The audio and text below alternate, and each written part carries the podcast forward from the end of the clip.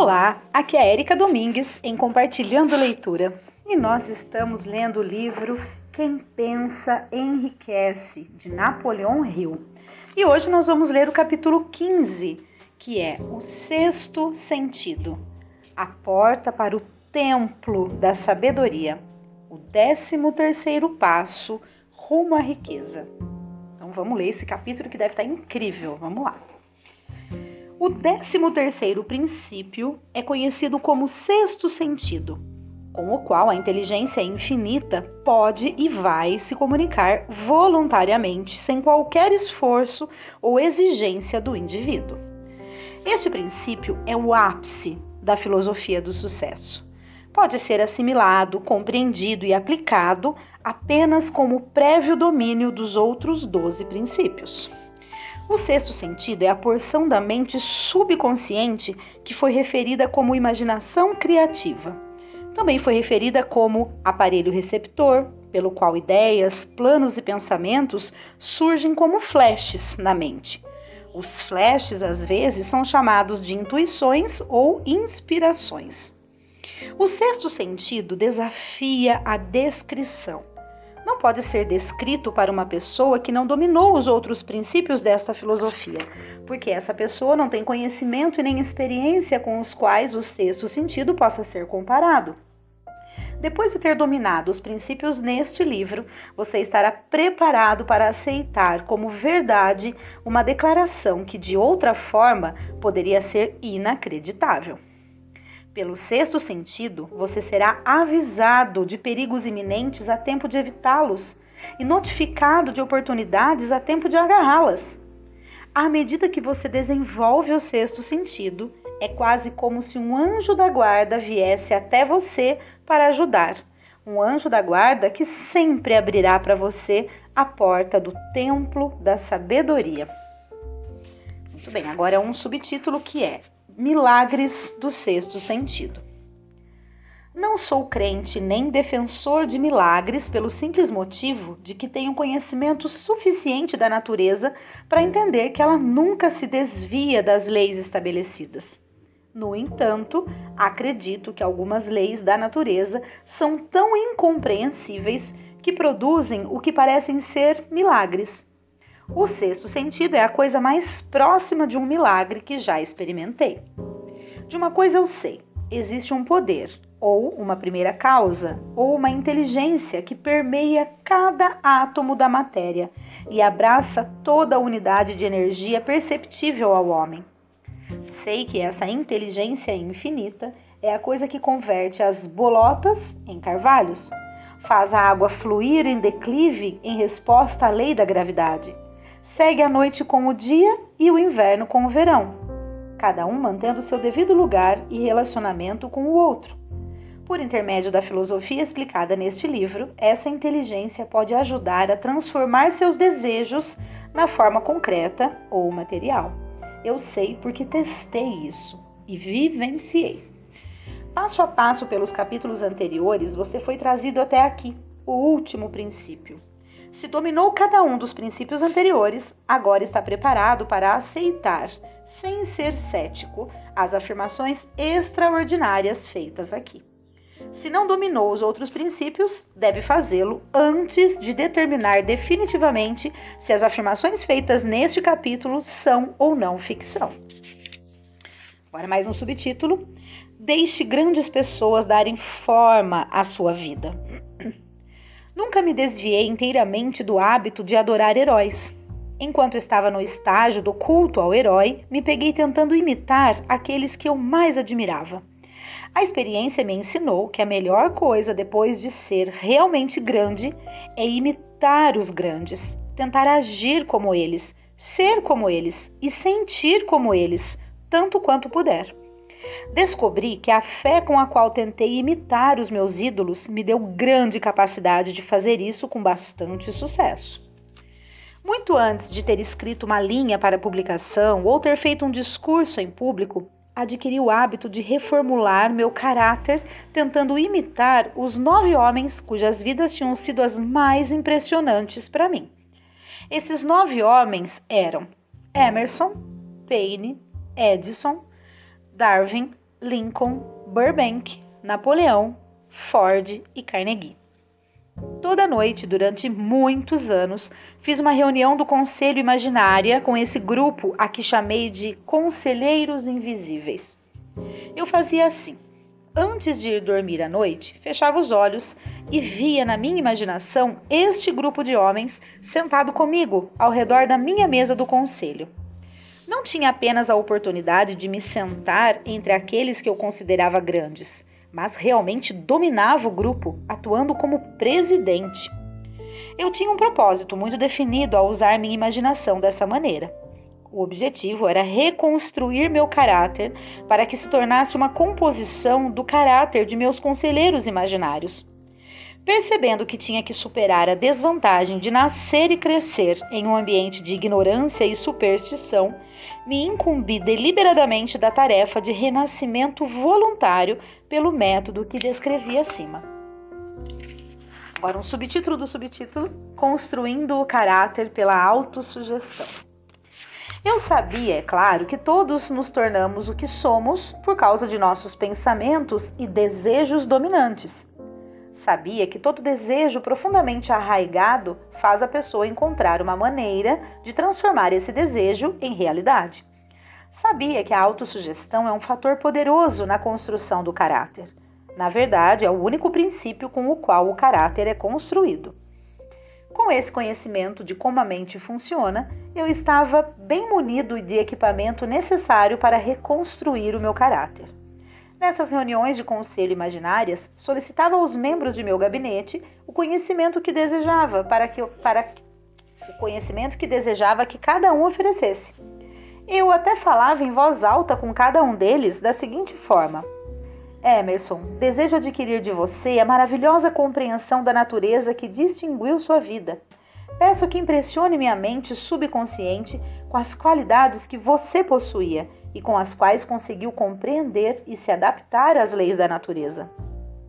Burbank, solicito que me transmita o conhecimento que usou para harmonizar de tal forma as leis da natureza que fez o cacto deixar cair seus espinhos e se tornar um alimento comestível.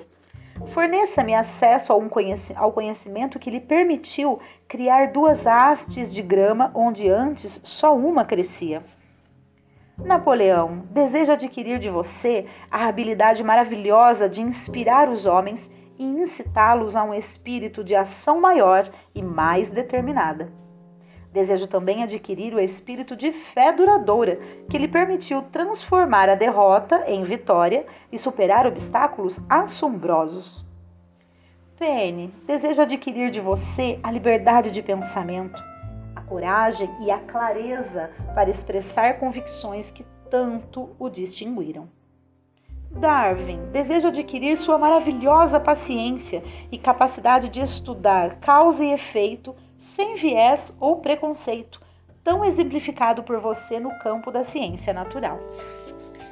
Lincoln, desejo construir em meu caráter o agudo senso de justiça, o espírito incansável de paciência, o senso de humor, o entendimento humano e a tolerância que foram suas características distintivas.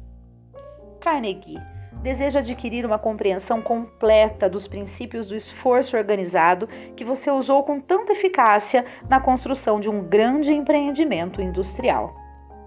Ford deseja adquirir o espírito de persistência, determinação, equilíbrio e autoconfiança que lhe permitiu dominar a pobreza e organizar, unificar e simplificar o esforço humano para que eu possa ajudar outros a seguir seus passos. E Edson deseja adquirir de você o maravilhoso espírito de fé com o qual você descobriu tantos segredos da natureza. O espírito de trabalho incansável com o qual muitas vezes você arrancou a vitória da derrota. Mais um subtítulo do subtítulo: O assombroso poder da imaginação. Meu método de abordar os membros do meu gabinete imaginário variava de acordo com os traços de caráter que eu estava mais interessado em adquirir. Estudei os registros de suas vidas com minucioso cuidado. Depois de alguns meses desse procedimento noturno, me espantei com o quanto meus conselheiros imaginários pareciam se tornar mais reais a cada vez. Cada um desses nove homens desenvolveu características individuais que me surpreendiam. Por exemplo, Lincoln desenvolveu o hábito de estar sempre atrasado, depois andava por lá comum em um desfile solene. Sempre exibia um semblante sério, raramente o vi sorrir. Isso não se aplicava aos outros. Burbank e Payne com frequência se entregavam a uma interação espirituosa que às vezes parecia chocar os outros membros do gabinete. Em uma ocasião, Burbank estava atrasado. Quando chegou, estava entusiasmado e explicou que tinha se atrasado por causa de um experimento que estava fazendo e pelo qual esperava poder cultivar maçãs em qualquer tipo de árvore. Penny o repreendeu, lembrando que uma maçã havia começado todo o problema entre o homem e a mulher. Darwin riu e sugeriu que Penny tivesse cuidado com pequenas serpentes quando entrasse na floresta para colher maçãs, porque elas cresciam e se transformavam em grandes cobras. Emerson observou: sem serpentes, sem maçãs. E Napoleão comentou: sem maçãs, sem Estado. As reuniões tornaram-se tão realistas que fiquei com medo de suas consequências e as suspendi por vários meses. As experiências eram tão estranhas que tive medo de continuar e perder de vista o fato de serem apenas uma experiência da minha imaginação. Ao escrever este livro, é a primeira vez que tenho coragem de falar nisso. Eu sabia, por minha própria atitude em relação a esses assuntos, que seria incompreendido se descrevesse minha experiência incomum. Hoje tenho coragem de colocar tudo no papel, porque agora me preocupo menos com o que eles dizem do que me preocupava no passado. Os membros do meu gabinete podiam ser puramente ficcionais e os encontros existiam apenas em minha imaginação, mas me levaram por caminhos gloriosos de aventura, reavivaram minha apreciação pela verdadeira grandiosidade incentivaram minha criatividade e me inspiraram a ser honesto e ousado ao expressar meus pensamentos. Muito bem, agora um comentário. A experiência de Napoleão Hill com seus conselheiros imaginários não é tão incomum quanto parece na primeira leitura. Na verdade, acontece com os romancistas o tempo todo. À medida que um autor avança na escrita de um livro, Chega um momento em que os personagens do romance ficam tão bem definidos em sua mente que eles mesmos começam a sugerir pontos de enredo e diálogos que o autor nunca planejou. Muitas vezes, os pensamentos que surgem na cabeça do autor quando ele está no personagem são completamente originais e na vida real nunca teriam lhe ocorrido. Psiquiatras, terapeutas e especialistas motivacionais também usam esse fenômeno quando trabalham com role playing o procedimento usual é pedir a duas pessoas que façam uma cena como se estivessem uma no lugar da outra. Se isso for feito em uma situação em que os participantes não se sintam envergonhados ou acanhados, se deixem levar e realmente tentem, tentem se tornar a outra pessoa, os resultados podem ser impressionantes. Dependendo da fé com que você aborda a situação, pode ter não só a sensação geral do que a outra pessoa está passando, mas também insights sentir de verdade o que ela sente e adquirir um entendimento real de suas reações ou motivações. Por que isso funciona é tão misterioso quanto porque você tem intuições. Pode ser simplesmente porque, quando sua imaginação cria um personagem, não dá a ele inibições. E quando você pensa como o personagem, sua, sua mente fica menos restrita Independentemente disso, o fato é que, usando a imaginação para se projetar em outros personagens, você pode se abrir para ideias a que normalmente não teria acesso. E pode usar esse fenômeno mental como uma das ferramentas que ajudarão a transformar seu desejo em sucesso. Agora, um último subtítulo para a gente finalizar este capítulo, gente. Recorrendo à fonte de inspiração. Em algum lugar da estrutura celular do cérebro existe algo que recebe as vibrações do pensamento, comumente chamadas de intuição. Até agora, a ciência não descobriu onde esse, esse sexto sentido está localizado, mas isso não é importante. O fato é que os seres humanos recebem conhecimentos precisos de fontes diferentes dos sentidos físicos. Geralmente, esse conhecimento é recebido quando a mente está sob a influência de estimulação extraordinária. Qualquer emergência que desperte as emoções e faça o coração bater mais rápido pode levar o sexto sentido a agir. Qualquer um que quase tenha se acidentado enquanto dirigia sabe que o sexto sentido muitas vezes vem em socorro e ajuda a evitar o acidente por uma fração de segundos. Menciono isso como pano de fundo para a seguinte declaração. Em muitas ocasiões em que enfrentei emergências, algumas delas tão graves que minha vida corria perigo, fui guiado milagrosamente para sair dessas dificuldades pela influência de meus conselheiros invisíveis. Meu propósito original ao conduzir reuniões do conselho com seres imaginários era apenas usar a autossugestão para impressionar minha mente subconsciente com determinadas características que eu queria adquirir. Nos últimos anos, meu experimento assumiu um curso completamente diferente. Agora levo para meus conselheiros imaginários todos os problemas difíceis que encontro e que atormentam meus clientes. Durante as reuniões com esses conselheiros invisíveis, vejo minha mente mais receptiva às ideias, aos pensamentos e ao conhecimento que chegam a mim pelo sexto sentido. Os resultados são muitas vezes surpreendentes, embora eu não dependa inteiramente dessa forma de conselho. Agora tem só uma sugestão de respiro aqui de pausa, né? Porque é um pouquinho mais longo é, uma linha da outra, o espaço, né? Então vamos continuar para finalizar este capítulo. O sexto sentido não é algo que se pode ligar e desligar à vontade. Capacidade de usar esse grande poder vem lentamente pela aplicação dos outros princípios delineados neste livro. Não importa quem você é ou qual tenha sido seu propósito ao ler este livro, você pode lucrar com isso, mesmo se não entender completamente como ou por que o princípio descrito neste capítulo funciona. Isso é especialmente verdadeiro se o seu principal objetivo é acumular dinheiro em outras coisas materiais. Ou melhor, é acumular dinheiro ou outras coisas materiais. Este capítulo sobre o sexto sentido foi escrito porque o livro foi concebido para apresentar uma filosofia completa pela qual os indivíduos podem se orientar de forma ininterrupta para alcançar o que querem da vida. O ponto de partida de todas as conquistas é o desejo. O ponto final é o tipo de conhecimento que leva à compreensão. Compreensão de si mesmo, compreensão dos outros, compreensão das leis da natureza e reconhecimento e compreensão da felicidade. A compreensão completa só acontece pela familiaridade com o princípio do sexto sentido e seu uso. Ao ler este capítulo, você pode ter sido levado, elevado a um alto nível de estimulação mental. Esplêndido! Volte a ele daqui a um mês, leia de novo e observe que sua mente subirá a um nível ainda maior de estimulação. Repita essa experiência de tempos em tempos, sem se preocupar com o quanto aprende no momento.